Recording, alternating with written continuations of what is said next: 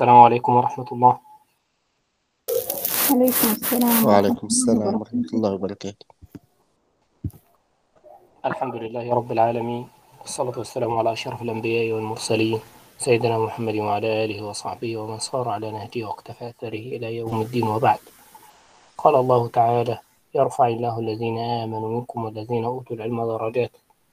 ويقول النبي صلى الله عليه وسلم من يريد الله به خيرا يفقهه في الدين.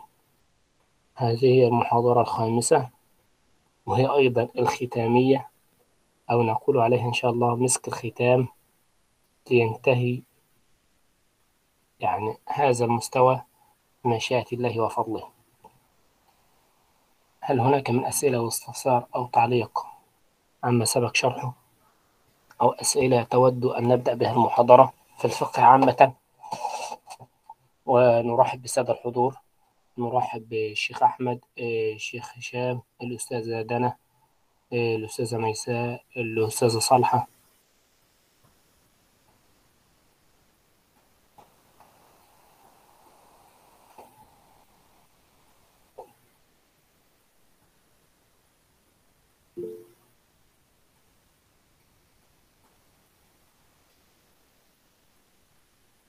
لا يوجد استفسار أو تعليق. البيوع كلها تمام.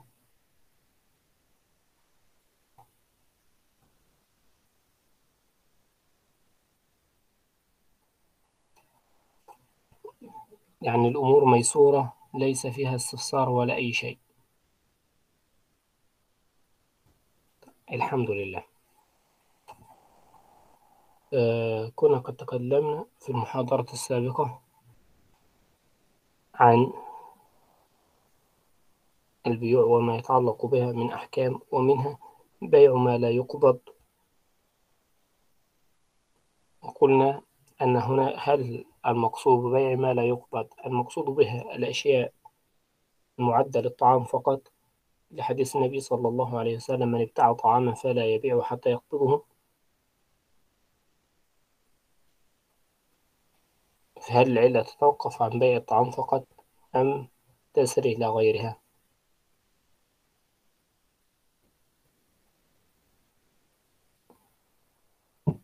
وأيضا اختلف الفقهاء. وأيضا اختلف الفقهاء في مسألة الضابط ما يمنع من التصرف فيه قبل بيعه. فما اتفق عليه الحنفية والحنابلة على أن كل عوض مولك بعقد ينفسخ بهلاكه قبل القبض. لم يجز التصرف فيه قبل قبضه. لا ينفسخ العقد بهلاكه جاز التصرف فيه قبل قبضه بمعنى كل عوض أي كل سلعة حدث تملكها بعقد هذا العقد ينفسخ لو هلكت قبل القبض. لم يجز التصرف فيه قبل قبضه. يعني الطعام لو حدث له هلاك قبل القبض انفسخ العقد. أنا بعت دلوقتي آه الأستاذة أميرة. بعت لها طعاما. وقبل أن تقبضه مني هلك هلك ذلك الطعام. فيعتبر فسخا. فبالتالي هذا العقد لا يشترط فيه لابد فيه من القبض. طب لو عكسنا الأمر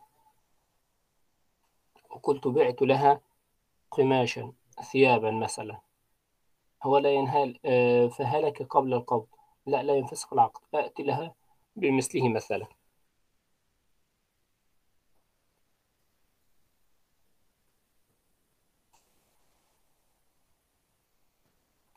طب الضابط السنة الذي وضعه محمد من الحنفية قال أن كل تصرف لا يتم إلا بالقبض كالهبة والصدقة والرهن والقرض يجوز قبل قبض.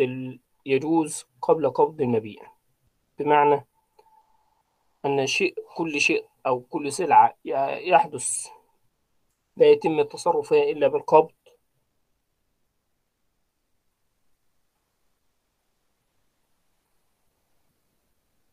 يعني يشترط فيها القبض.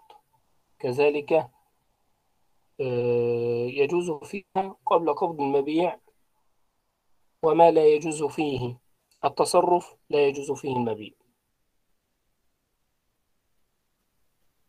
وأما عند المالكية فقد خصصوه فقط أو جعلوه ما يمنع بيعه فقط الطعام قبل قبضه وما عدا ذلك لا ينطبق عليه. والشافعية لم يضعوا ضابطا لذلك الأمر. ولكن ألحقوه ببعض البيوع من حيث البطلان والصحة.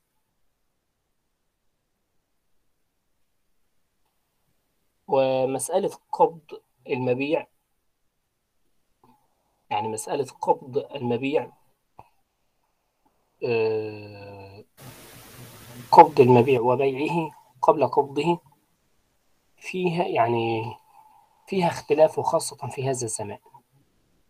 بمعنى يعني غالب البيوع قديما كانت كلها تباع منجزة في الحال فكان يتم يتم الاتفاق على السلعة ويتم بيعها.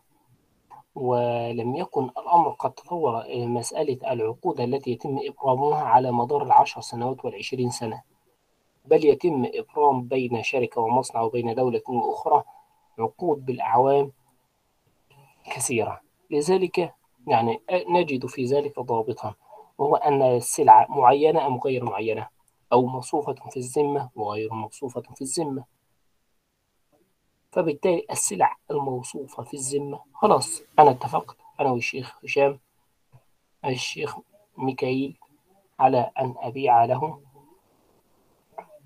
أو أورد له سلعة.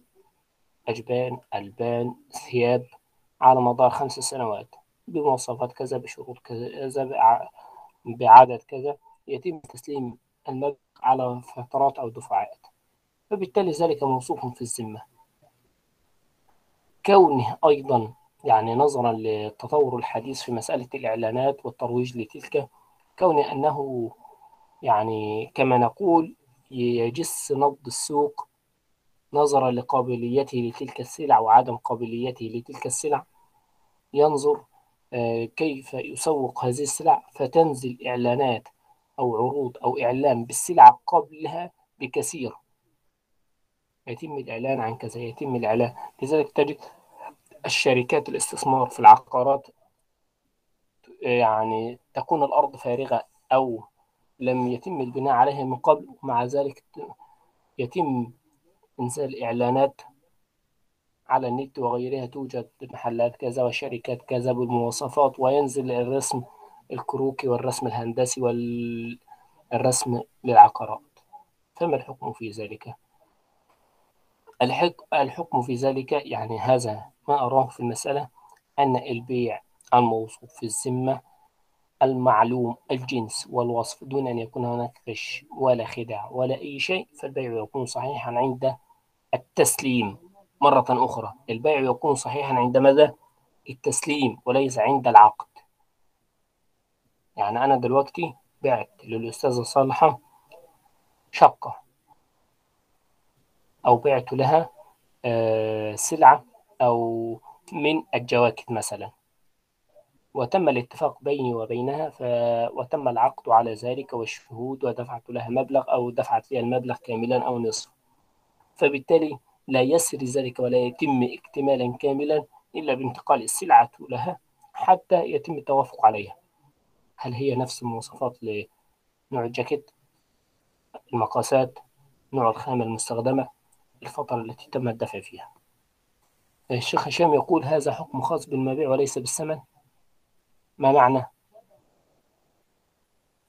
آه، يعني هلاك المبيع يا دكتور غير هلاك الثمن في وقت القبض أو التسليم. لا هو هلاك الثمن لا شيء فيه إلا أن يدفع نعم. الإنسان ثمنه. أنا بعت لحضرتك السيارة تلزم بدفع المال. سواء كانت المال التي هي في جيبك تذهب بها تأتي من المنزل من المصرف المهم أن تدفع لي. فالأثمان يعني لا نسميها أعواض وإنما هي هي ثمن للأشياء فيصعد بها وبغيرها. يعني بمعنى أنا اتفقت معك على عشرة آلاف. العشرة آلاف لا يشترط أن تكون بنفس الأرقام السيريس الخارجة من المصرف بأرقام معينة إنما يقصد بها عشرة آلاف أيا كانت. آه، إلا إلا إذا كان الثمن أعيان يا دكتور. إلا إذا كان الثمن أو أو معين يعني.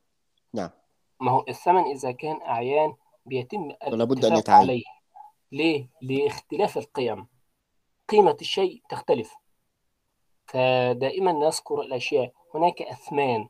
يعني هو شيء ثمن ويثمن غيره. فالألف أو الدولار أو الدرهم أو الريال هي ثمن للأشياء. تقيم به الأشياء. لذلك نقول هذا العقار بعشر ألاف بمئة ألف بمليون بكذا. واضح؟ واضح يا دكتور جزاك الله خير. تمام. يبقى حتى لا تختلط عليكم الأمور. وخاصة من يتعاملون في التجارة أو ينظرون لعين التجارة. الفقهاء لابد أن نفهم مرادهم وواقعهم ووقتهم. حتى لا تأخذ الحديث أو تأخذ حكما دون أن تفهمه. اختلاف الصور وتغير طريقة البيع وتغير طريقة الشراء هذه يعني غيرت مفاهيم كثيرة. الشافعية مثلا لما منعوا أو بيع الغائب على أنهم يشترطوا أن يكون هناك آه، وكيلين في البيع أو يكون طرفين في البيع حتى لا يحدث غبن ولا غش ولا غير ذلك. فإذا تم البيع وصحح يعني يمكن أن تجرى تجرى هناك عقود كثيرة عبر المواقع التواصل الاجتماعي عبر برامج إلكترونية كثيرة يتم من خلالها ويتم التفاوض بل شيكات كثيرة يتم يعني إرسالها. مبالغ وكذلك عن طريق الفاكسات وغيرها يتم استلام آه، صفقات. فبالتالي هل نقول ذلك مخالف؟ أبدا. ليس فيها شيء. إلا مسألة كون هل هناك خيانة أو غش أو تدليس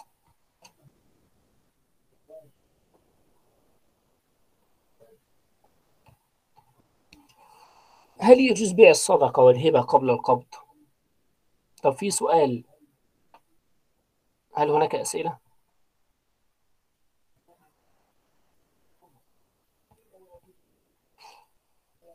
هل يجوز بيع الصدقة والهبة قبل القبض؟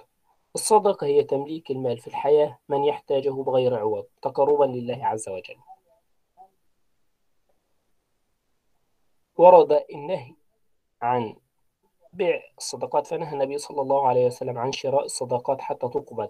وفي حديث حكام بن حزام رضي الله عنه لا تبع ما ليس عندك.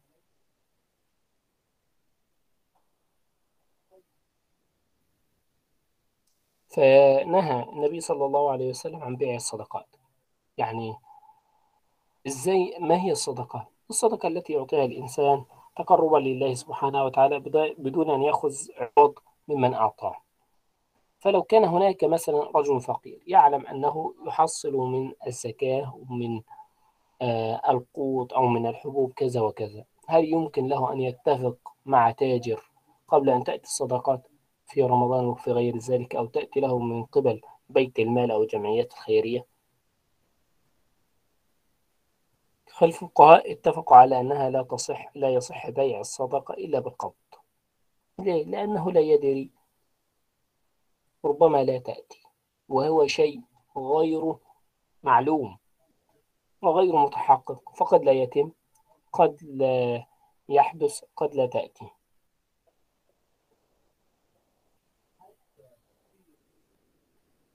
وكذلك في مسألة الهبة.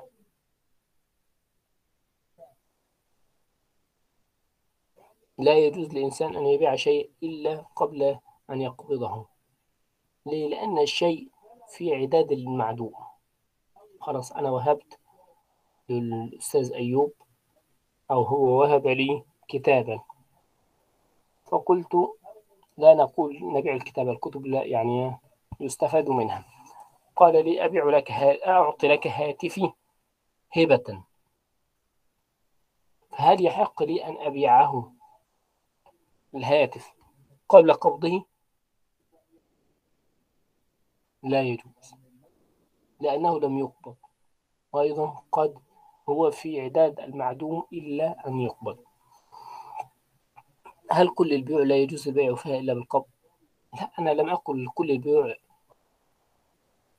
بل يعني الفقهاء على خلاف في فهم الحديث. هناك من خصصه بالطعام وبالشراب من ابتاع طعاما فلا يبيعه حتى يقبضه وأيضا ما ورد عن سيد عبد الله ابن عمر لما سأل النبي أقبض الطعام يعني لما سأله عن بيع الطعام قبل قبضه قال لا إلا أن تنقله وفي رواية إلا أن تملكه.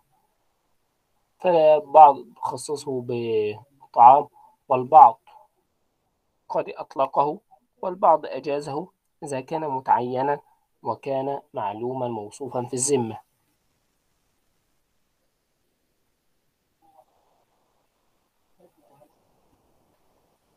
يبقى هنا مسألة الفهم للأحكام شيء مهم.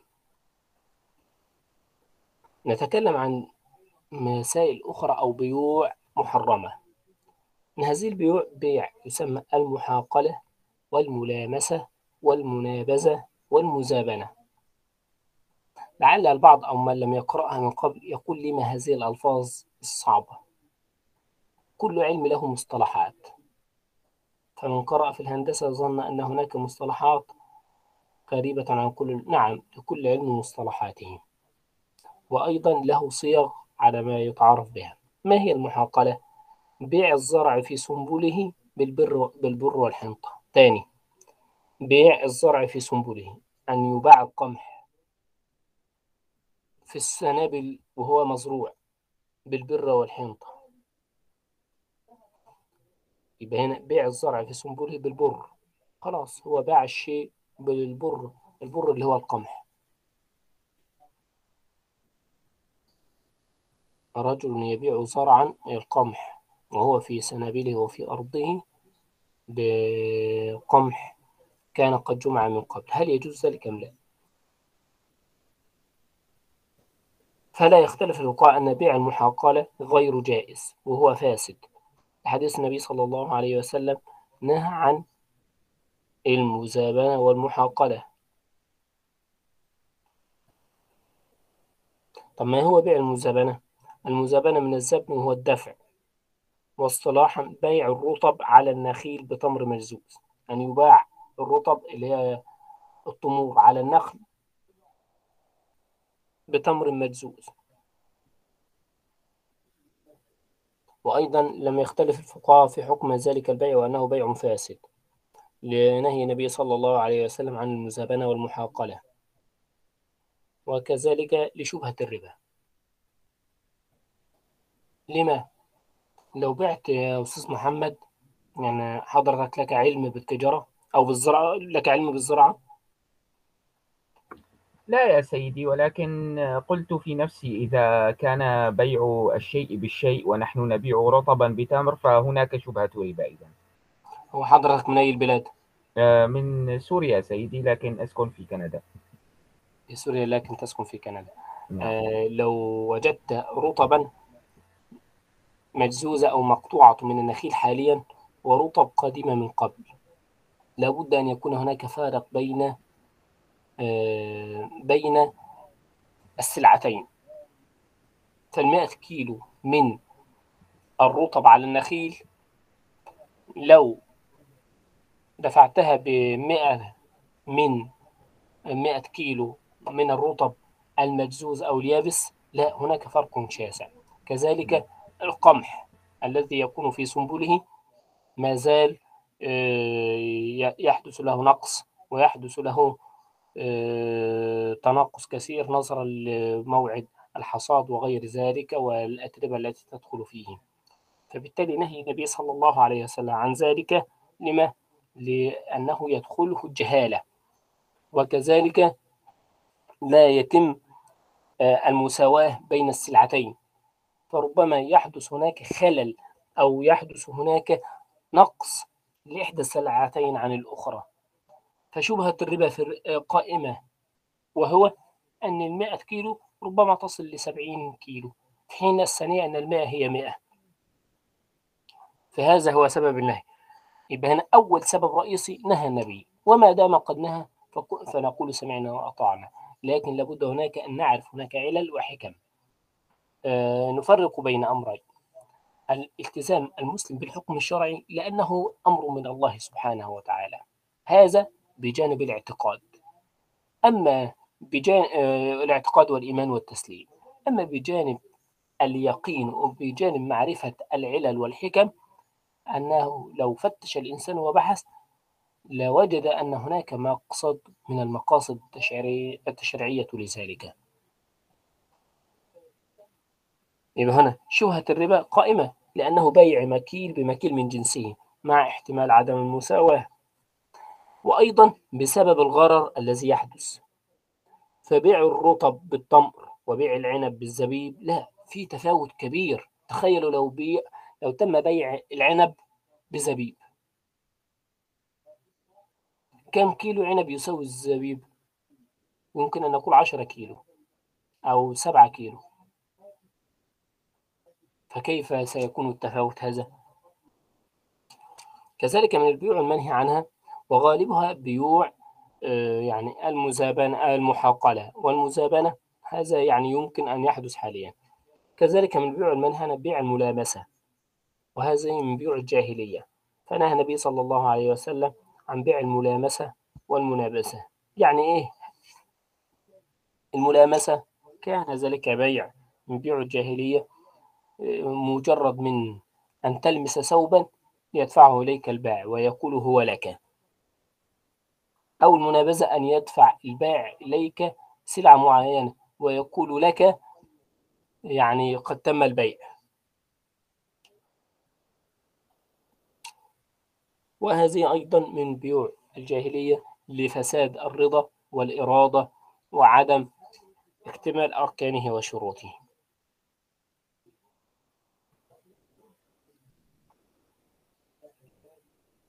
يبقى النهي في مسألة بيع المنابذة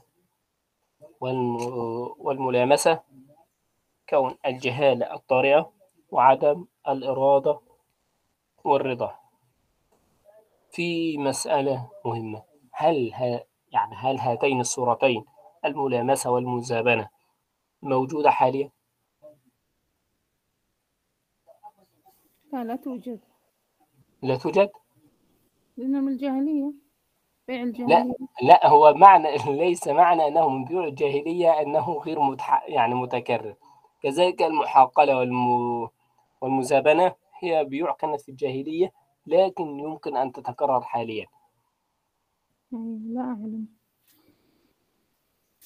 آه غريبة يعني أحس إنه الملامسة صعبة. مجرد من أن تلمس طب ألم يتعرض واحد أحد أحد منكم آه، نعم يا دكتور. يشتري وتاجر م... وتاجر معين مجرد من أن تلمس ثوبا يعني تريد أن تراه يقول لك هو لك وبكذا وشبه إجبار أنك ستأخذ هذه السلعة. مثلا في سوق الأقمشة مثلا؟ آه في الأقمشة. يعني مو كثير ما لا موجود يا دكتور موجود في لو فتحت آه، آه، باكج أو علبة يعني آه، البائع بيقول مجرد ما تفتحها هي تشتريه. مندو- مندوب الشركات يفعلون هكذا. نعم. أنا رأيتها كثيرا بل بيع الملام... المنابذة هذا قد وقعت فيه من قبل. كنت صغيرا فحدث ذلك البيع. هو غالبه يكون من الباعة المتجولين في الأسواق. هو ليس بكثير لكنه قد يحدث. لكن بالنسبة لعروض الشركات آه، اللي هو اشتري كذا بكذا مجرد من أن تفتح العلبة الموجودة أو الكرتونة يتم بيع السلعة لك.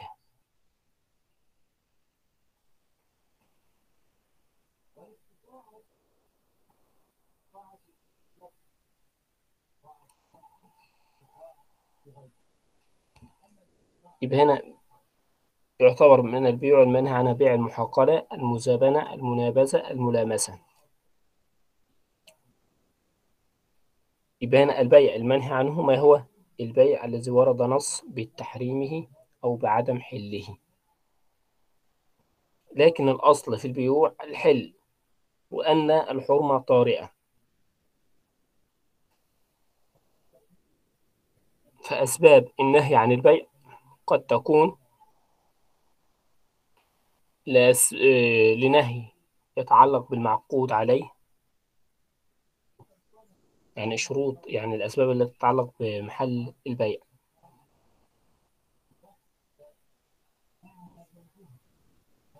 يتعلق بالمعقود عليه وما يتعلق بالع... بمحل العقد وما يتعلق بالتقويم. حتى يصح البيع ما يتعلق بالمعقود عليه يشترط فيه أن يكون موجودا حال العقد فلا يكون بيع لشيء معدوم. فبيع المعدوم باطل. لذلك نهى النبي صلى الله عليه وسلم عن بيع المضامين والملاقيح وحبل الحبلة وبيع الجنين في بطن أمه. هو في مصطلحات غريبة بذكرها هذه المحاضرة.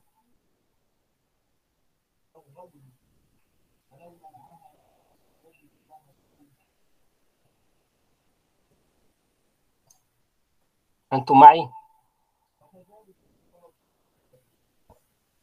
نعم معك دكتور. تمام.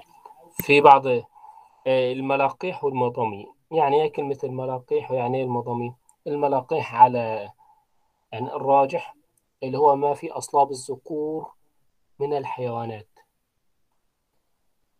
اللي هو التلقيح الذي يكون من الذكر للأنثى من الحيوانات. والمضامين ما في أرحام النساء. أو ما في أرحام الإناث من الحيوانات. هذا كان قديما لكن يعني حاليا تطور الأمر فصار قديما وحديثا. يعني للإنسان وللحيوان. فهل يجوز بيع الملاقيح؟ طب كيف ذا اللي هو بنسميه عسب الفحل؟ هل يجوز للإنسان أن يبيعه؟ كيف يبيعه؟ يبيعه اللي هو بالتلقيح الإناث من الحيوانات عند عند صاحب ها عند صاحب هذه الحيوانات. هل يجوز أم لا؟ وكذلك ما في الأرحام تقول كيف يباع ذلك؟ لذلك دائما تصور المسألة يعطي لك مجالا أن تفهم الحكم الشرعي.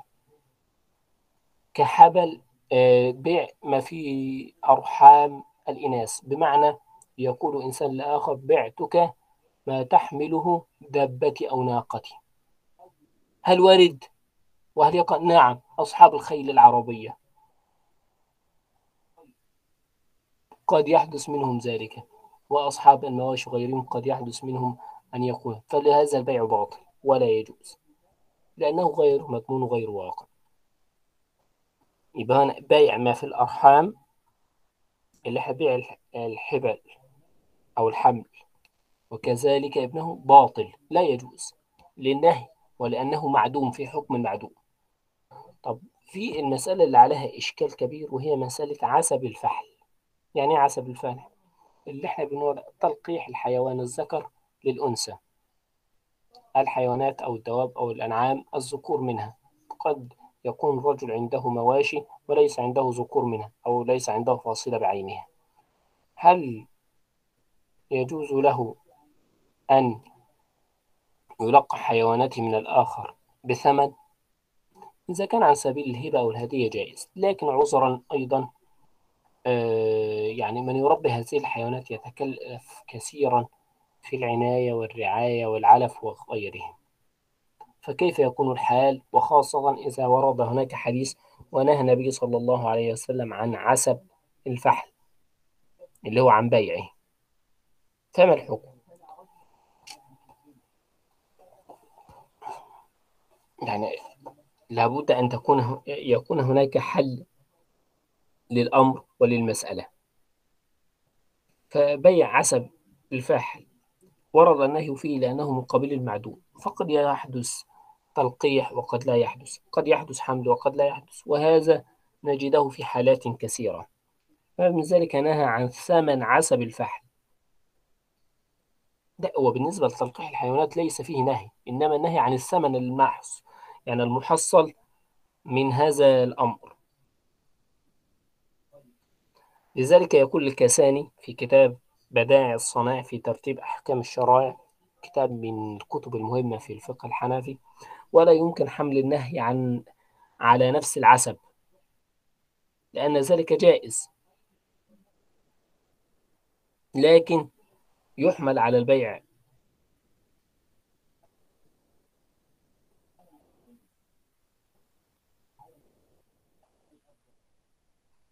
طب آه، كيف الضابط في المسألة؟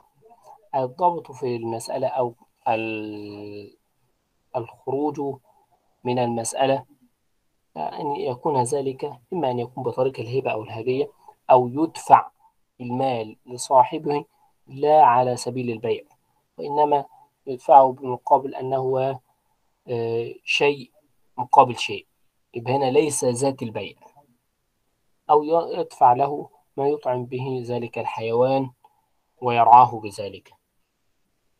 أو يضعه إنسان يعني مساعدة وعونا للآخرين. يبقى هنا سبب ورود النهي سبب ورود النهي اللي هو لأنه بيع معدوم آه، تحقيقه غير معروف. هل يجوز الدفع عندما تحمل الأنثى؟ لا هو لي هو الغرض كله ذات البيع. كونه يشترط شيء يعني كونه يشترط آه، يعني شيء نفسه أصلا ورود النهي نهي عن الثمن لأنه بمثابة المعدوم. طب إذا قلت يا طب إذا تحقق أو تم تحققه من ذلك فإذا تحقق ذلك أو تم تحققه لا هو لو أعطي مال له على سبيل الهبة أو الهدية أو بصورة أخرى فنقول أمره فيه سعة لكن مسألة أن يعطى آه، عند حدوث الحمل يعني هي المسألة فيها نظر وإن كانت يعني الحديث فيه صراحة بالنهي. آه، يعني هو ما يضع الإشكال في المسألة كون أن الحمل قديما يختلف عن الحمل حديثا. لذلك الفقه حاليا يحتاج إلى فقيه متمرس مدرك للواقع. النهي لما كان شيئا معدوما غير معلوم حتى مع كبر حجم بطن الحيوان كانوا يقولون ربما هذا حمل وربما ذلك انتفاخا وفي غير ذلك. أو سمنة حدثت لذلك الحيوان. فالتأكد من ذلك لم يكن بالصورة الكافية. على عكس ما هو حاليا. أيضا آه، الصور اختلفت. بالإضافة أن هناك جينات يعني على ما أتذكر كان هناك اللي هو تلقيح من حيوان أو من عجل بقري في الدنمارك لقح به ما يقرب من 2 مليون حيوان. نظرا لأنه من سلالة قوية أو سلالة موفرة للحوم وللألبان ولغير ذلك. لا ما هي ماذا إن وضعت الأنثى؟ ما ستضع لكن نحن أمام مشكلة بين أمرين. بين نهي الوارد نهى عن الثمن وبين مشكلة أن هناك لا أحد سيربي ذلك إلا إذا حصل منفعة خاصة أن ذلك الحيوان سيتكلف وس رعاية وعلفا وغير ذلك وتربية كل ذلك يحتاج. فبالتالي يمكن أن تخرج يعني بصورة أو بأخرى. يعني هي ليست بالكثيرة فصاحب المزرعة دائما يشتري الحيوان وليس عسبه. ولكن في هذا الزمان حاليا يتم حتى في القرى الصغيرة وفي النجوع الصغيرة يتم شراء التلقيح من الخارج وغيره لتحسين السلالات.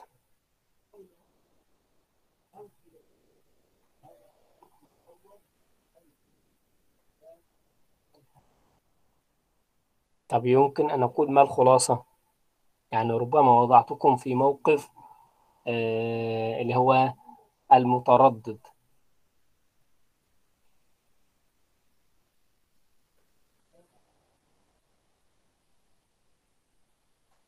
أولا اختلاف الفقهاء مع وضوح اللفظ وبيان المنع. جعل يعني جعلني لا أستطيع الجزم به. هو التخريج فقط يمكن أن تخرج المال على صور مختلفة. يعني يمكن يعني أن تخرج المال على آه، يعني بصور مختلفة سواء كان هبة أو هدية أو أعلافا أو غير ذلك أو شراء ذلك الحيوان دون أن يشترى عصبه, عصبه أو حيوانته التي يتم التخصيص بها. هذا أمر. الأمر الثاني الأمر فيه نظر وهو إن شاء الله كده بمشيئة الله أبحث فيه إذا ما تيقن أو تم البيع تم التلقيح وعلم أن الحمل قد تم. فهل يمكن أن يباع؟ ده أيضا يعني التوجيه للمسألة مهم. إن شاء الله يعني هذه المسألة نبحث فيها أو أبحثها إن شاء الله وأعرفها أعرفها بمشيئة الله.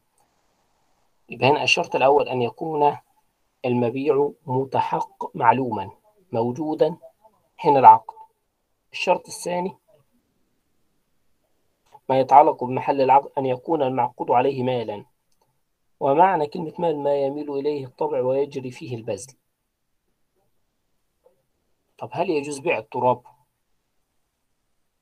لكن السؤال من الأستاذة ده آه، دانا حلو. كويس. يحتاج إلى إعادة نظر مرة أخرى. آه، أن يكون المعقود عليه مالا هل يجوز بيع التراب؟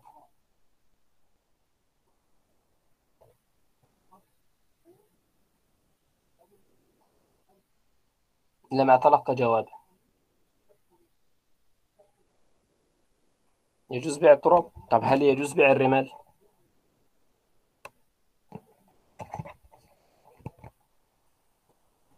الشيخ إبراهيم أو الشيخ ميكائيل هل يجوز بيع الحشرات؟ الأستاذة ميساء هل يجوز بيع الثعابين؟ سيدي السؤال آه، هذه الأسئلة عامة جدا. عامة جدا؟ نعم هكذا أرى سيدي. ف يعني على سبيل المثال لو لو كان أحدهم يربي الثعابين ليبيعها للمؤسسات الطبية لصناعة الأدوية. فهل فهل هذا حلال؟ على سبيل المثال في هذا في هذا الحال بالذات. طب أنا كل من سألته سؤالا يعني سألتك يا أستاذ محمد أم لا؟ آه، نعم. لم أس... لا لم أسألك. أقول طب هل يجوز بيع السباع أسد؟ أبيع لك أسدا؟ لا أعرف. طب كل من سألته سؤالا يضع نفسه في يعني ينتظر الإجابة. نعم نعم بارك الله فيك. يعني دائما طرح الأسئلة الكثيرة حتى يعني تنشغل نظرا لأني وجدت البعض منكم مشغولا أو ربما يكون في حيز الطعام والشراب ولم يدعونا لطعام ولا لشراب ولا لغير ذلك. أيوة يا دكتور يعطيك العافية. آه الحمد لله. الشيخ هشام يقول يجوز لحديقة الحيوان. هو من الأساس هل يجوز حبس الحيوان؟ لا لا يجوز حبس الحيوان. لا, لا تتعجلوا تمهلوا. يعني في إجابات هو مين اللي قال لا يجوز حبس الحيوان. يعني صاحب المزرعة والمواشي. لا أليس يحبسها؟ أم هذه الصورة تختلف عن الحيوانات في المزائر في الحياة ضائق؟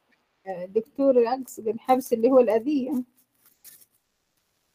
لا هو اللفظ لا في حديقة الحيوان هم لا يعذبون الحيوان. لا لا. حديقة الحيوان أكيد. لا يعذبون إنما يحبسون الهدف مختلف يا دكتور. حديقة الحيوان الناس نعم تتفرج عليها لكن في حبس الحيوان في المزارع للاستفادة من ألبانها ولحومها. أنا أعرف أن الصورة مختلفة والحكم كذلك سيكون له اختلاف. طب هل يجوز بيع الصلبان أو نعم الصور التي بها مخالفات شرعية؟ هتقولي ما هي واضحة الحكم لا لا يجوز. لا تجوز. لا لعلمك إحنا مش مسألة لا يجوز لعلمكم في مسائل آه، الحكم فيها واضح إن هو صور عارية معلومة إن هي صور عارية فهي محرمة ومعصية. لكن عندما يتطرق المسألة أو يتطرق الحكم آه، لمسألة شيء مخالف للعقيدة بمعنى صورة مثلا لبوذا أو للهندوس أو لغير ذلك تيشيرت بيع ملابس أو ثياب عليها هذه الصور. كون أننا نحرم هذه المسألة والمسألة الثانية حكمها من ناحية العقيدة. هل هل البائع معتقد بها؟ هل البائع راضي بذلك؟ هل هو معاون في مخالفة للعقيدة وفي غير ذلك؟ يعني المسألة ليست بالصورة اللي هي الظاهرة. لذلك عندما أقول لك هل يجوز التعامل بالربا؟ لا لا يجوز. ما هو ده حكم واضح وساهل. يا دكتور إن في آه، بعض تجار الذهب والفضة آه،. يعني بيبيعوا وبيشتروا ال- الصلبان ال- الذهبية والفضية وبيعيدوا صياغتها وبيبيعوها تاني للناس. فأظن والله أعلم هو لو لو لم يدخل في العقيدة ففيه جواز الله أعلم. ففيه جواز؟ يعني هل يجوز بيع الشيء المحرم أو الشيء المخالف لك في العقيدة؟ سؤال طرح. نحن نطرح فقط الأسئلة الكثيرة. لعل كذهب أو المحاضرة فضة لعل مثلا؟ المحاضرة يمكن أن تنجزنا بما طرحناه. بل هو مين صاحب اللي تكلم قال حديقة الحيوان.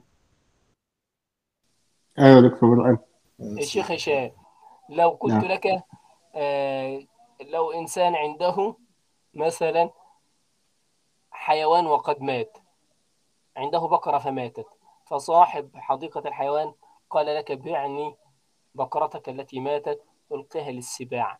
هل يجوز بيع الميتة؟ ولا. يجوز بيع الميت آه. ما تستعجلش يا شيخ هشام. آه. تمام؟ لا أدري والله الحكم. لا أدري يا دكتور. طرحنا أسئلة كثيرة. طرحنا أسئلة كثيرة. نحتاج إلى جواب فيها. من أسبح أن يكون المعقود عليه مالا وهي ما تميل إليه النفس. فيشترط في الشيء الذي يباع أن يكون شيئا مالا متمولا. فلا ينعقد بيع شيء ليس بمال. الشيء الذي ليس بمال لا يجوز بيعه. الشيء الذي ليس بمال يأخذه النوعان. النوع الأول ما ليس بمال أصلا. بمعنى هناك أشياء في العادات الناس ليست بمال. أنا حتى لما سألت سألت بعضكم فقلت هل يجوز بيع التراب؟ التراب في بعض الأماكن ليس بمال ولا له قيمة كالرمال. يعني إنسان في بادية وحوله الرمال من كل النواحي. هل يمكن لي أن أقول للأستاذة ميساء بعتك الرمال التي يعيش؟ الرمال ليس قطعة الأرض. هل بعتك؟ يعني كما نقول شوال أو عربية من الرمال حولك هي له هو ليس بق... ليس له قيمة عندها. لأن الرمال حولها في كل مكان أو يعني التراب أو غير ذلك. التراب في بعض ال- الأماكن أو المزارع أو ال- ال- الع- العمران بصفة عامة ما يباع. لا يباع عندنا في القرى كثيرا. بل مم. يباع لتخصيب أراضي أخرى نقل أو تربة من تربة تعمير أو عقار أو اللي هو يعني أكيد يباع. لا أنا أحدثكم عن عادة مكان ليس بشكل عام. كحشرات في قرية لا يمكن آه، يعني حشرات في قرية. القرى هؤلاء لا يستخدمونها لا تجارب ولا غيرها. فلو بعت لإنسان على سأ خلاص بعت لحضرتك في المكان الذي تعيش فيه بعت لك 100 بعوضة. ماذا ستستفيد به؟ ليس بمال عندك. ما في فائدة أيوه. آه فلا فائدة من البيع. فبالتالي يشترط أن يكون المعقود عليه مالا. الذي يحكم على ذلك الشيء أنه مال وغير مال. عرف الناس. صحيح. العرف. قد يخصص العرف بعادات بلد دون بلد. خلاص أنا بعت دلوقتي لزميلة لكم 100 بعوض. هي لا قيمة لها إطلاقا ولا يساوي شيء.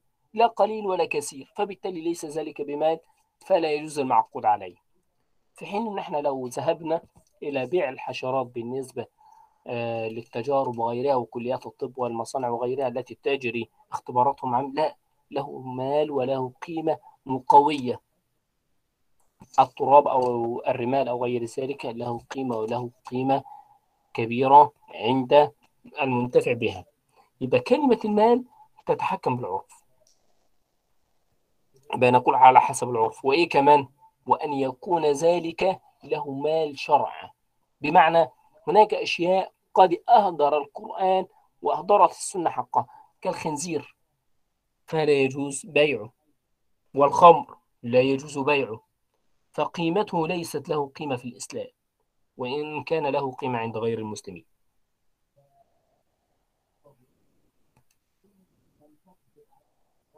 طب المسألة هنا تتوقف على مسألة بيع الميت. هل يجوز؟ يعني أنا لما سألت الشيخ هشام قال لي لا لا يجوز بيع الميت. بل يرد اللفظ إن إن الله ورسوله حرم بيع الخمر والميت والخنزير والأصنام. أما الأصنام فمعلوم لأنها مخالفة للعقيدة وأما الخمر فمحرم لذاته وأما الخمر فإنها محرمة. يتبقى لنا مسألة بيع الميتة. وهو هل يجوز بيع الميتة الشيء الميت. والله هو الكل اتفق على أنه لا يجوز بيع الميتة بكل صورها. لكن الحنفية يعني خصصوا المسألة فجعلوها ما لم تكن لطعام ولا لشراب. والحقيقة أن التوجيه رائع من الحنفية. نظروا أن ذات العين ليست مقصودة إنما المقصود منها المنفعة. فإذا أطعمت لحيوان وغيره فعند الحنفية ذلك جائز. يبقى هنا بيع الميتة لغير طعام ولا شراب ولا تضر بداء يعني ببيئة ولا غير ذلك بمنفعة فأجازها البعض. طب يا دكتور لو سمحت سؤال. اتفضل. ليس لطعام ولا شراب لل- للآدمي ولا لأي لأي كائن حي؟ لا للحيوان الذي ينتفع بها. هي تباع للانتفاع بها كطعام للدواب فقط أو للسباع ألم يقل الحنفية أن ألم يضيف الحنفية أنها ليست ما دامت لا لطعام ولا لشراب فيجوز لا. بيعها؟ لا لا هي ليست الطعام اللي هو في غير انتفاع الآدميين مقصدهم على أنه لا ينتفع بها الآدمي. يعني لا ينتفع بها الآدمي أكلا ولا شربا. آه أكلا ولا شربا. الضابط في نعم. مسألة الأكل ولا الشرب. نعم. فهمت الآن. أما في غير بعد الآدمي إذن حضرتك كان في عندي استفسار بعد إذن فضيلتك هو مين اللي يعني بيسأل؟ أحمد طلعت. ماشي اتفضل يا شيخ أحمد. الله يحفظك. هو يقاس على ذلك اللي اللي بيعملوا في المطاعم اللي اللي فيها لحوم آه، غير حلال. يعني بيكون اللحمة مش حلال والدجاج مش حلال. ما ذبحش على الشريعة الإسلامية. ف... فبيكونوا في مطاعم وفي مطابخ وفي وفي متاجر فيها لحوم زي, زي كده من الميتة. فيقاس على ذلك إن هذا الحكم إن هم لا, لا يجوز لهم بيع هذه اللحم اللحم وهذا الدجاج؟ لا لا يجوز. لا يقاس عليه. لا يقاس عليه. لا لا يقاس عليها. مسألة آه، أن يعمل مسلم في شيء محرم لا يجوز. مسألة أن يعمل المسلم في مطعم يبيع عصائر ويبيع خمر لا يجوز. مشارك آه، أن يعمل مسلم أن يبيع مسلم لغير مسلم خمر أو شيء محرم لا يجوز. فلا يجوز نعم. للمسلم المعاونة ولا المساعدة ولا العمل فيما هو محرم شرعا. نظرا لأنهم يستحلون الخمر أو الخنزير أو غير ذلك لا يجوز بحال تقول لا أجد عمل. لا ابحث بأي صورة وإلا فغادر مكانك الذي أنت فيه وارجع إلى بلدك تعيش حلالا أفضل من أن تعيش بقية عمرك حراما. فلا ندري أين نعيش. جزاكم الله خيرا. وإياكم إن شاء الله. يبقى وصلت صورة آه، بيع الميتة هي صورة فقط. يعني أنا أريد أن أفصل لكم يعني بعض المسائل الواقعية حتى يعني يعني حتى تعم الفائدة إن شاء الله. الشرط الثالث مسألة التقوم يعني إيه التقوم؟ مما يتعلق بمحل العقد بعد كونه مالا أن يكون متقوما. والتقويم إما أن يكون عرفي وإما أن يكون شرعي. فالعرفي ما يجري فيه العرف بأنه يكون شيئا آه، له قيمة. والشيء التقويم العرفي بمعنى أن هناك أشياء مباحة. كمثلا الحشائش والصيد في البراري وفي غيره هو ليس بمال لأنه لا يملكه أحد وإنما هو لعامة للناس. خلاص أنا اشتريت من من أمثل له الشيخ عثمان ولا الشيخ أيوب؟ الشيخ أيوب. قلت له بعتك مئة من الطيور في الصحراء. حكم هذا البيع يا شيخ أيوب؟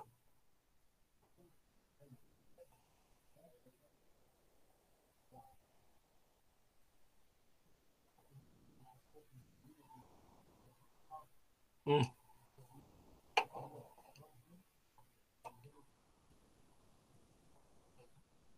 بيع باطل أو فاسد.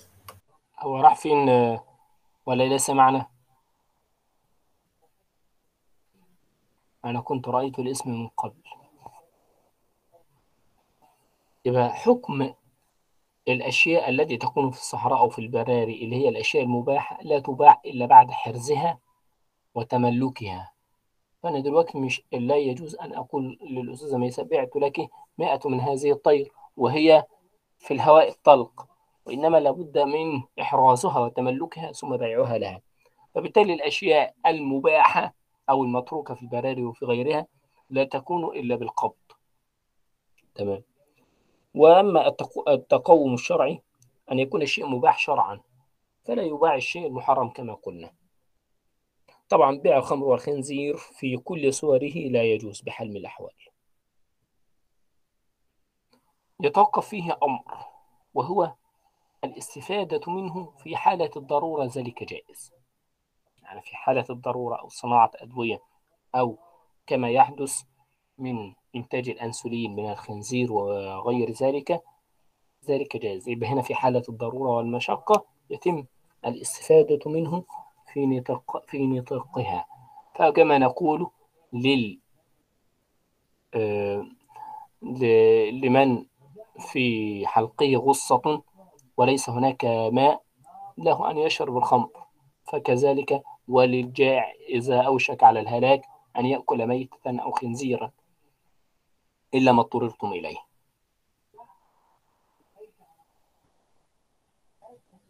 ما شاء الله أظن أن أن الذاكرة عندكم والعقل قد أتى ثمره كثيرا في طرح الأسئلة وفي التعاون في النقاش.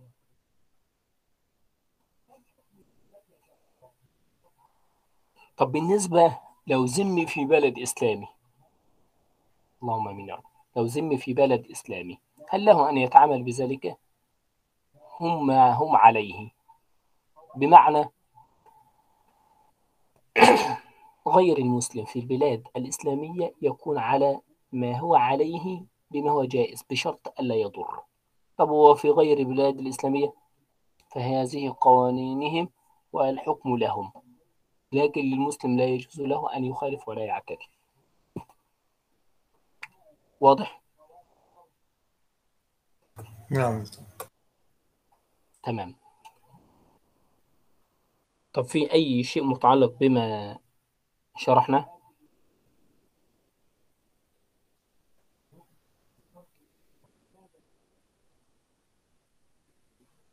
يعني الأمور كلها تمام. طب نتكلم عن بيع الكلب وخاصة أنها مسألة معقدة كثيرة يعني عليها اللغط كثيرا. بيع الكلب المسألة هذه فيها ثلاثة أقوال.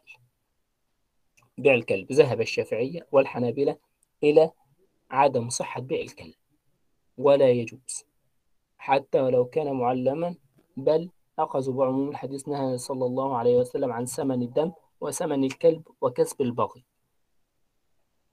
ثمن الدم أن يباع الدم وثمن الكلب اللي هو بيعه وكسب البغي اللي هو في المال الذي يأتي من الزنا.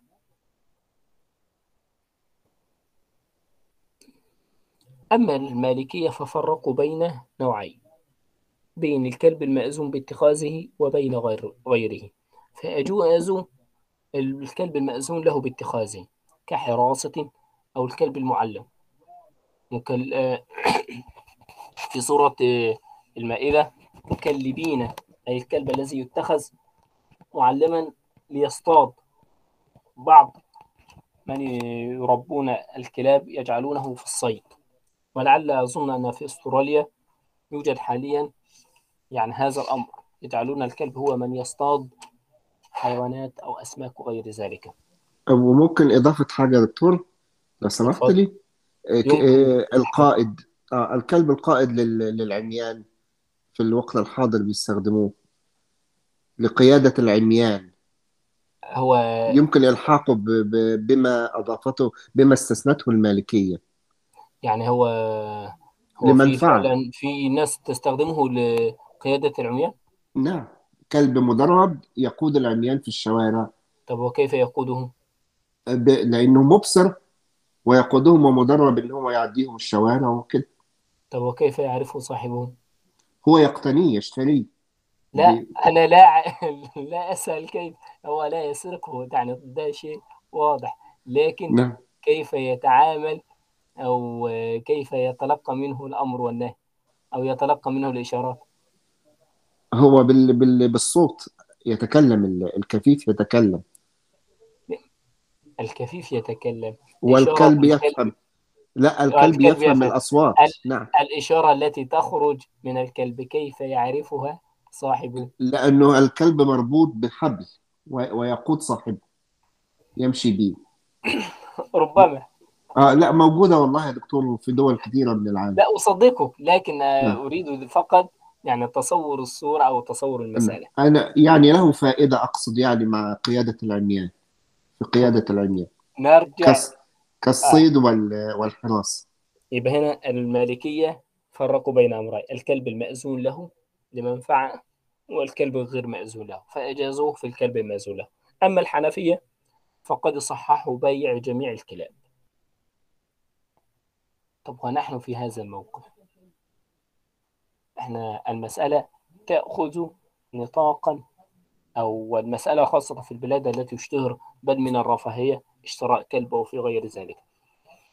الكلب إذا كان لسبب يجوز شراءه بس سبب حقيقي وهو حراسة أو صيد شيء. آه، الأستاذ هشام يعني تعليل وجيه أو مسألة طرح مهم جدا. ما شاء الله النهاردة المحاضرات. يعني أنا أحب دائما من يسر المحاضرة بشيء زائد عما عندي. يعني سؤال الأستاذة دنا أو تعليق الأستاذة دنا لعل النطق صحيح ولا أدري. آه، و... وأيضا الأستاذ هشام.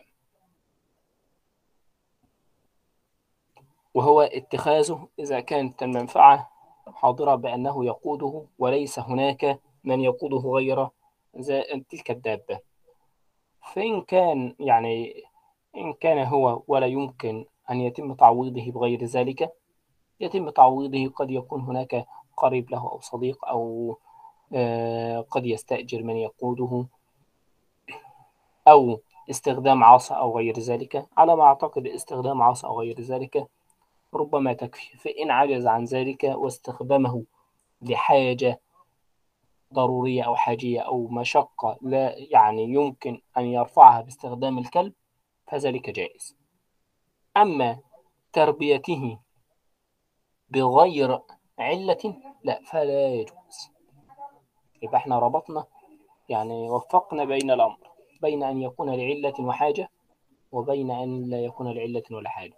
كونه يربي كلبا بل يجعله من الرفاهية وأن ينفق عليه أكثر ما ينفق على الأسر فأظن أن ذلك يعني من الإسراف المنهي عنه شرعا. تخيل أن ينفق رجل نظرا لماله ولثرائه تجد أسر كثيرة تربي كلابا يعني ينفق على هذا الكلب والله هناك أسر لا تجد قوت يومها أو تأكل يعني من القمامة أو لا تجد طعامها وشرابها. لذلك سيسأل المسلمون وأثرياء المسلمين عما يفعلونه من إسراف وتبذير يعني تخيلوا عرس طعام عروس أن يأتي من فرنسا بمئة مليون. لا أدري أي بزخ فاحش وصلنا إليه. أو يتم إحضار يعني كما نقول شيء تراثي للاعب أو لفنان حذاء يتم شرائه بعشرة مليون عشرين مليون. فيعني ما نحن فيه من ضعف نحن من نسأل عنه. فلا تسأل يعني يعني إذا أردنا السؤال عن ذلك فلننظر إلى واقعنا الذي نحن فيه. الله المستعان. يبقى هذا بخصوص موضوع الكلب. واضح؟ الأمر الثاني في موضوع الكلب موضوع سباع الطير. واضح. الحمد لله. الحمد لله. سباع البهائم وجوارح الطير. هل يجوز بيع الأسد؟ دلوقتي طالما يعني أول واحدة قالت واضح دكتور الأستاذة دانا قالت واضح. ينفع حضرتك تشتري أسد صغير وتضعيه في غرفة نظرا لأن الأولاد يريدوا أن يروه. تقول ربما سيضرني. خلاص قرد. هل لك الحق في ذلك؟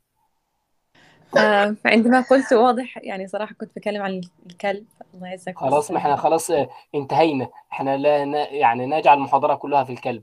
الحيوانات كثيرة والمسألة والمسائل كثيرة.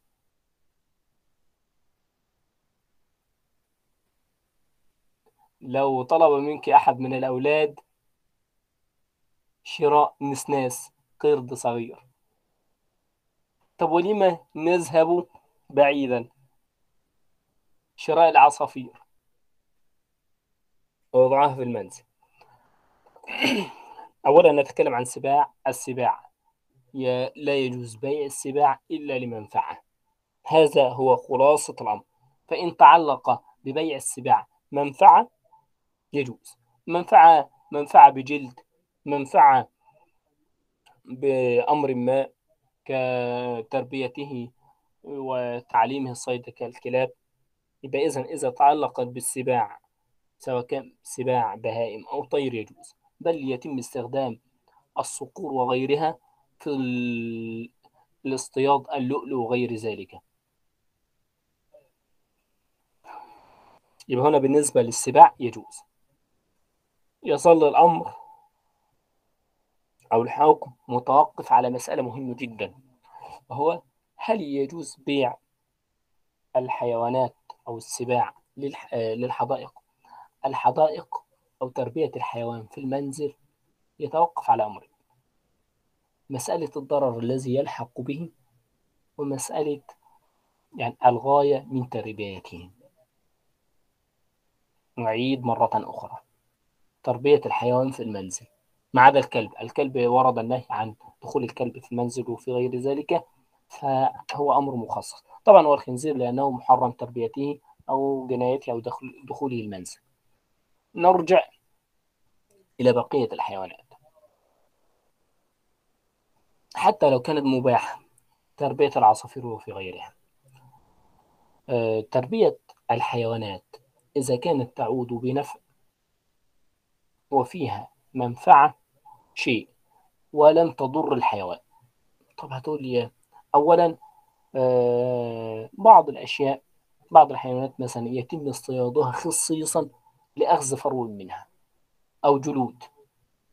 والله سبحانه وتعالى قد سخر كل ما في الأرض للإنسان. فما دامت هناك منفعة ودبغت جلودها ففيها منفعة فتجوز هذا أمر. الأمر الثاني إذا كان الإنسان يربيها من أجل التسلية والترفيه وغير ذلك. إذا وفر لها البيئة المناسبة فذلك جائز. أما أن يحبسها ويحرمها أو يضرها فذلك لا يجوز. هو نظرا فقط لأنه يريد ابنه أن يراه وكذا لكنه لا يحسن إليه ولم يربيه حقا فذلك غير جائز. نظرا للضرر الذي سيلحق بذلك الحيوان. ليس معنى أنه حيوان أننا نفعل به كده لأنه نهى ورد النهي عن الضرر وعن التعذيب للدابة بل ورد النهي عن أن تذبح البهيمة بآلة غير حادة وأن يحد أحدكم شفرته وأن يرح ذبيحته. تخيل أن يكون ذلك هو الحكم في الإسلام.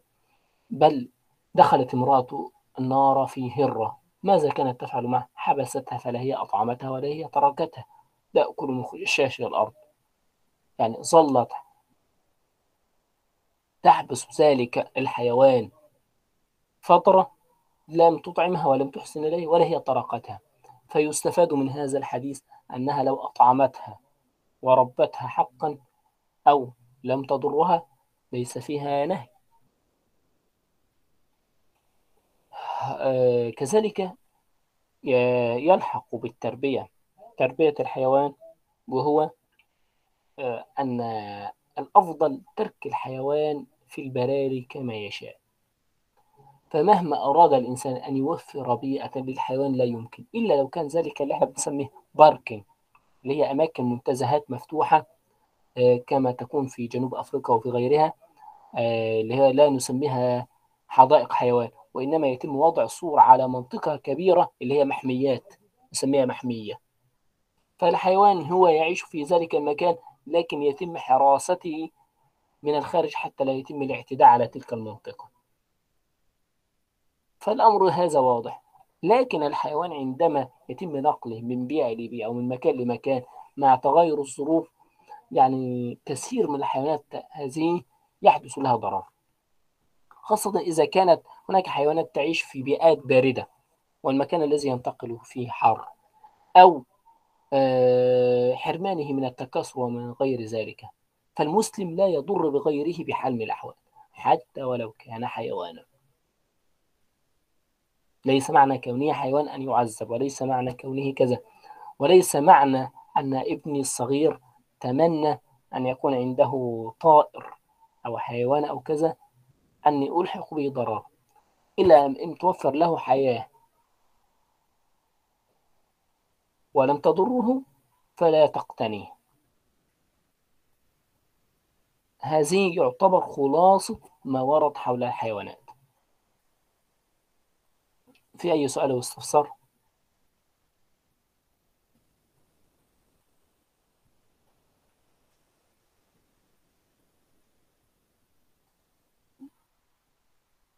الأستاذة ميساء.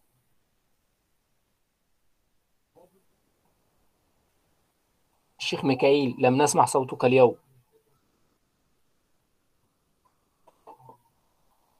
أم أنه خرج.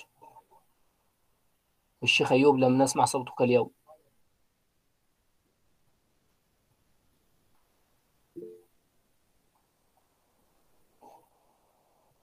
الضرر يقدره الأخصائي. يقدره الأخصائي وأيضا تمام.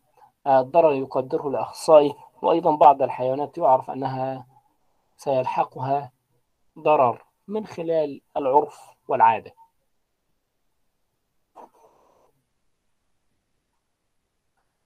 لا ولا يهم خالص. نحن دائما يعني نشرف بسماع صوتكم جميعا وبالمشاركة.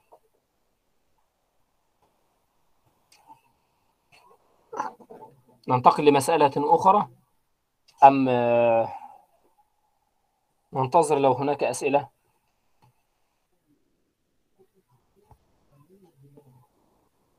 طب حكم بيع آلات اللهو والمعازف.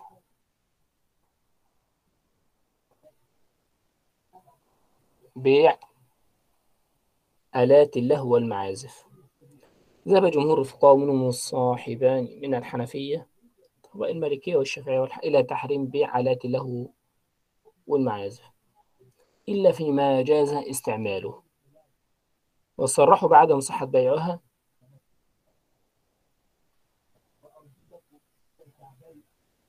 لأنها تستخدم في أمور محرمة. يبقى هنا ما أجازوه في بيع في بيع آلات اللهو والمعازف الشيء المباح استعماله. بمعنى الأمور التي تستخدم في الأفراح عادة دون أن يلحقها اسم وغير ذلك فهذا الأمر فيه جائز. قد يقول أحد منكم وهل من يبيع يقول له هل أنت ستستخدم خمورا أم راقصة أم كذا أم كذا؟ لعل البعض يتبادر إليه. أولا نتكلم عن مسألة بحكم عام. هنا جمهور الفقهاء المالكية والشافعية والحنابلة قالوا إلى تحريم بيع آلات اللهو والمعازف إلا فيما جاز استعماله جاز استعمالها استخدامه مثلا في الأفراح أو في الأعياد.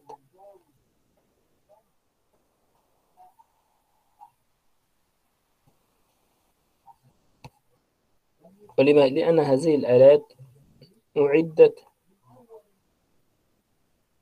للمعصية فيأسم الإنسان بها شرعا يعني أعدت يعني إذا ما استخدمت لمعصية فيأسم الإنسان بها شرعا. وأما الشافعية فقرروا أن آلات اللهو المحرمة لا يقصد منها. إذا كان يقصد بها معصية وليس فيها منفعة.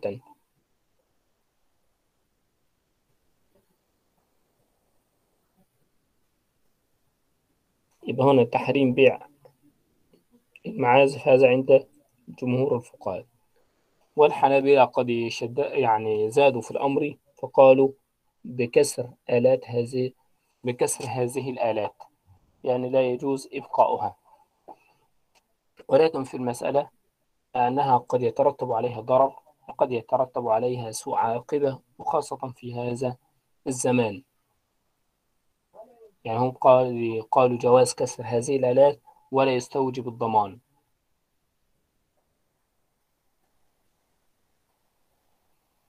لا ما هو دي مسألة أخرى. طبول الحرب أو الطبول التي يقرع بها في يقرع بها في الحرب. وكذلك بعض المزمار وغيره التي تستخدم في الأناشيد الوطنية ولشد العزائم المعنوية. فالأمر فيها يعني مباحا. يعني الأمر فيه هي تدخل في دائرة الاستعمال المباح. لذلك في مسألة قديمة وطبول للحجيج يعني غالب الحجيج الذي ينتقل منه دائما يسير في مسائل مواكب اللي هو مدائح نبوية وأناشيد نوع من الحب ونوع من المداح التي يتعطرون بها بذكر النبي صلى الله عليه وسلم وبعض الأشياء نظرا لفرحهم بالحج. البيئات تختلف يعني هذا يعني صورة مواكب الحجيج هذه خاصة في مصر هم يعرف عنهم ذلك. يعرف عنهم كثيرا في مسائل المواكب وهي قديمة يعني قديمة جدا ذلك الأمر. بل يتم في منازل كثيرة وخاصة في القرى يتم تغيير الدهان كاملا للمنزل وتغيير وجهات بعض الوجهات لمن يأتي إلى الحج نظرا لفرحه أو لاشتياقه لكذا ولكذا. لكن عموما يبقى هنا استخدامها فيما هو مباح جائز. طب هتقولي إيه الدليل على الاستخدام؟ اولا اعلنوا النكاح واضربوا عليه بالدف واجعلوه في المساجد. فأجاز الضرب بالدف والدف كغيره مما يضرب. يعني حتى لا تقيده تقول هو أجاز الدف فقط. طب آتي بحديث آخر. لما دخل سيدنا أبو بكر ووجد جاريتان تغنيان بغناء بعاث أي من أناشيد الجاهلية. فنسب إليهم قال آه يعني ومعهم اللي هما مزمارتين قال مزمارة الشيطان عند رسول الله. فماذا فماذا فعل النبي صلى الله عليه وسلم؟ فكفه أو وقفه عن ذلك. فنسب سيدنا أبو بكر أن أن ذلك الأمر مزمرة الشيطان. أو أنها تدعو لفعل محرم لكن النبي صلى الله عليه وسلم لم يحرم الأمر. فلو حرمه لقال لا هذا حرام أو لأنكر على السيدة عائشة في ذلك الأمر. كذلك يعني أو أولاد الحبشة لما كانوا يلعبون بذلك وأخذت تنظر إليهم السيدة عائشة والأمر في نطاق الشيء المباح ليس بالصورة الشنيعة التي نعيش فيها. يعني حتى لا تأخذوا كلامي مقتطعا ومجتزئا. لذلك اجتزاء الكلام ممن يتكلم في الدين يحرم شرعا. لا يمكن بحال أن تجتزئ كلامي من مسألة وتضعها في مسألة أخرى. لي ولا غيري ولا يجوز لي أن أجتزئ من كلامكم شيء وأضعه في مسألة أخرى. أه لكن الصورة التي نراها من أغاني فاحشة ومن عري وخلاعة أمور مشينة. مسألة الحرمة الأمر فيها واضح. يعني حتى لا يعني لا يعني لا نذكر فيها شيء. خلاعة وعري ألفاظ نابئة. أشياء سيئة. لا هو كلام لو كان كلاما لا معنى له فهو أخف الضرر. لو كان كلاما لا معنى له المشكلة أنه كلام غالبه يحث على ماذا؟ إما لارتكاب محرم أو لشيوع فاحشة. يعني بمجمل 95% من الأغاني كلها تنصب يعني على الأشياء المحرمات. في وصف النساء وعري النساء والاختلاط والزنا والعياذ بالله وارتكاب المحظور والممنوع بل وارتكاب المحظور مع المح... يعني ألفاظ دنيا.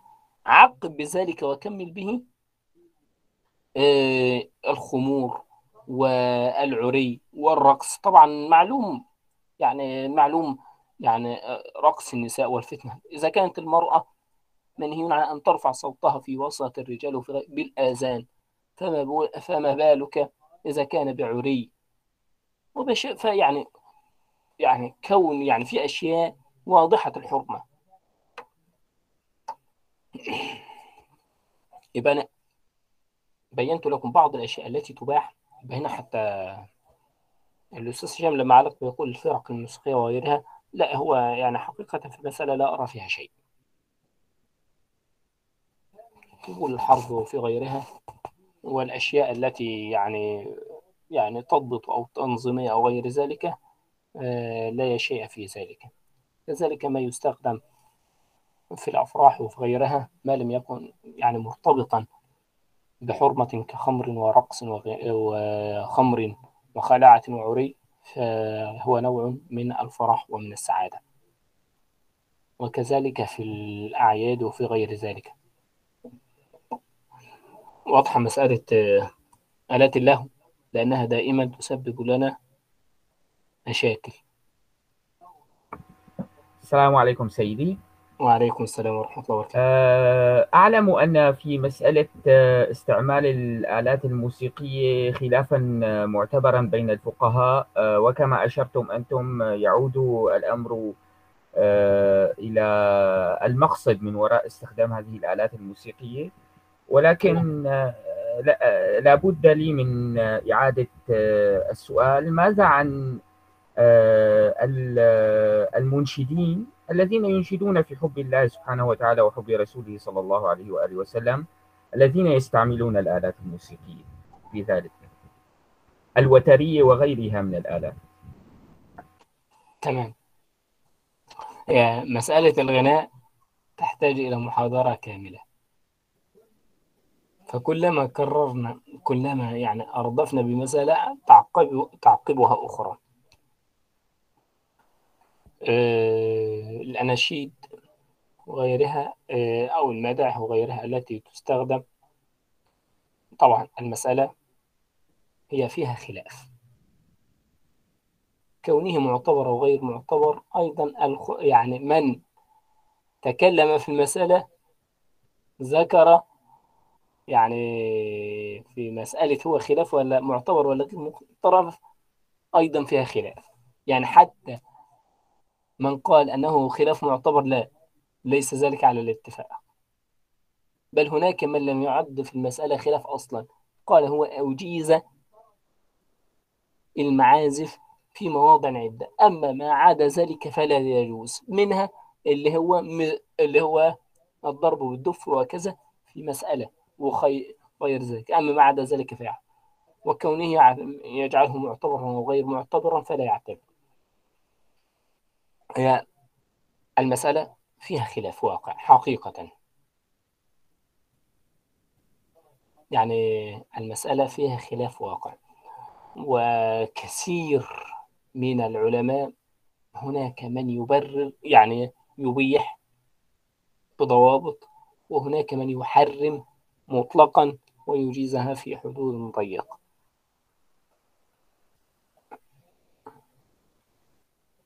الترك أولى.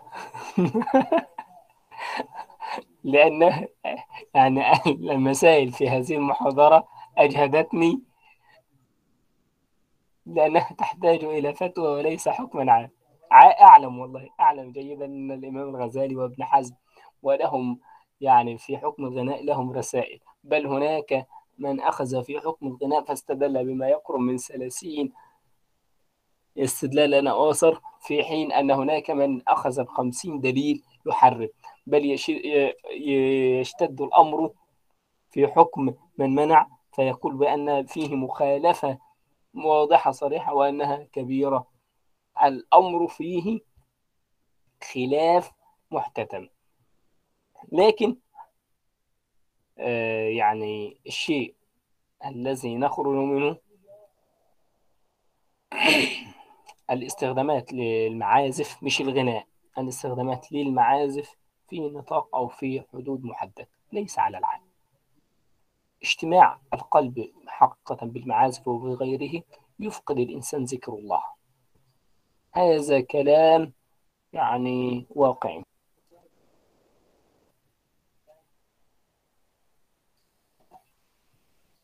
يعني إذا كنت تتلذذ بطرب وبغير ذلك إذا اللي هو بآلات الله والمعازف فهي يعني إن لم تمنعه أو إن لم تصده عن ذكر الله فإنها يعني تشغله عن ذكر الله تجعل القلب مشغولا بغيره. هذا إذا كان في دائرة المباح. أما الأناشيد وفي غيرها استخدام اللي هو يعني بعض الأشياء كالوترية وفي غير ذلك أو الطبول أظنها أنها من- يعني هي في قبيل المباح وإن كان الترك أولى ربما يقول بعض فيكم يعني لما تقول ذلك؟ يعني بعض الأشياء السلامة فيها أولى وإن كان الاستخدام فيها ليس فيه لا فتنة وليس فيه فحشا وليس فيها مخالفة شرعية ولا عقائدية ولا تثير الغرائز ولا الشهوات فبالتالي الأمر فيه إباحة. نرجع لمسألة أخرى قبل أن تنتهي المحاضرة. معكم المحاضرات تنتهي بسرعة. آه، مسألة بيع آه، الأصنام أو الأشياء المخالفة للعقيدة لا يجوز بحال من الأحوال. حتى لو كنت تبيعها لغير مسلم فهو معاونة منك على مخالفة العقيدة. بل الإنسان الذي يفعل ذلك الإنسان الذي يفعل ذلك فلتعلم بأنك تبيع شيئا ليكون ضد عقيدتك الإسلامية وضد ويكون معبودا لغير الله سبحانه وتعالى. تخيل أنك تعب تبيع صنما أو حجرا أو وسنا أو شجرا أو جمادا لكي يكون إلها من دون الله سبحانه وتعالى. فهو أمر لا يجوز بحال من الأحوال. بيع حرام هو بيع باطل هو لا قيمة له عندنا كمسلم. بل لما دخل النبي صلى الله عليه وسلم وكان قد أوتي بشيء من بلاد الشام للسيدة عائشة فوجد به أخذ يمزقه النبي صلى الله عليه وسلم.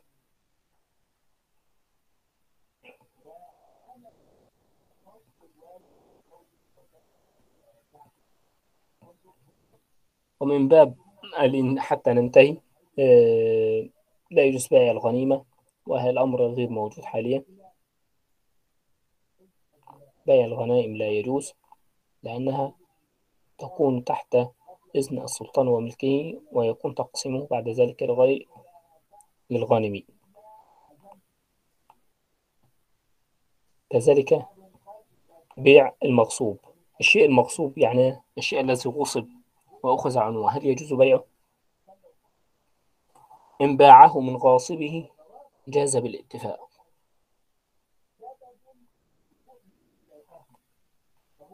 وإن باعه من قادر على انتزاعها ورده صح عند جمهور الفقهاء.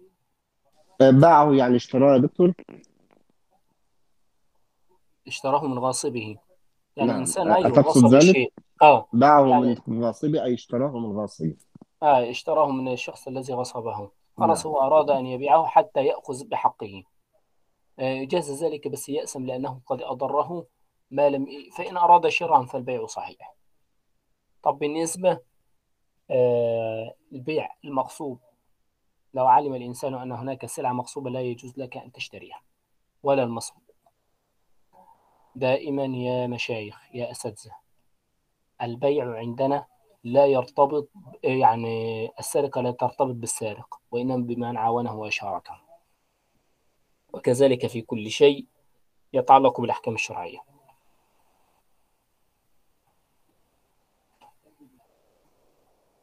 في أي أسئلة واستفسار؟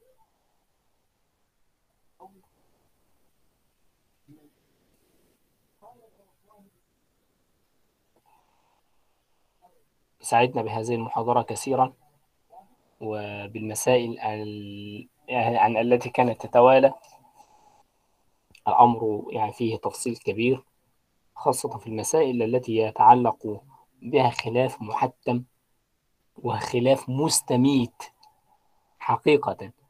يعني في مسألة الغناء أو الموسيقى تجد الخلاف مست... كلمة مستميت بمعنى الكلمة. المسلم أنا لا أتكلم عن تشديد ولا تفريط. المسلم دائما آه، يكون بين هذا وذاك. صفة الوسطية والاعتدال نحن لا نريد مخالفة لنص شرعي. وكذلك فليحذر المسلم الذي يتكلم بإذن الدين أن تكون أنت جسرا الناس تعبر من خلالك إلى جنة أو نار. فليسلم. لسانك إن لم تحسن الاختيار وإن لم تعلم الحكم فلا تكون أنت مدعاة لشر ولا تبيح شيئا أحله الله ولا تحرم شيئا تحرم شيئا أحله الله. طبعا لو في أي استفسار أو سؤال إن شاء الله معكم على المجموعة. أي سؤال أو استفسار يعني إن شاء الله نشرف بكم ونسعد خاصة إذا كانت مسائل آه، تتعلق بالمقرر.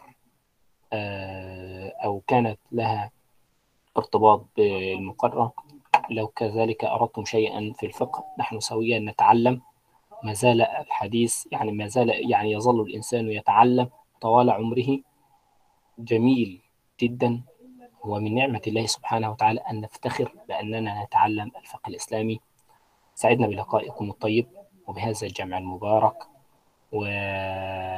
وشرفنا بالوجود معكم. آه، طبتم أطاب سعيكم لا تنسونا من صالح دعواتكم بظهر الغيب إلا إلى أن نلقاكم على خير نترككم في رعاية الله وأمنه. والسلام عليكم ورحمة الله وبركاته. بارك الله فيك وعليكم وعليكم السلام ورحمة الله الله وبركاته. وبركاته. بارك الله فيكم عليكم السلام ورحمة الله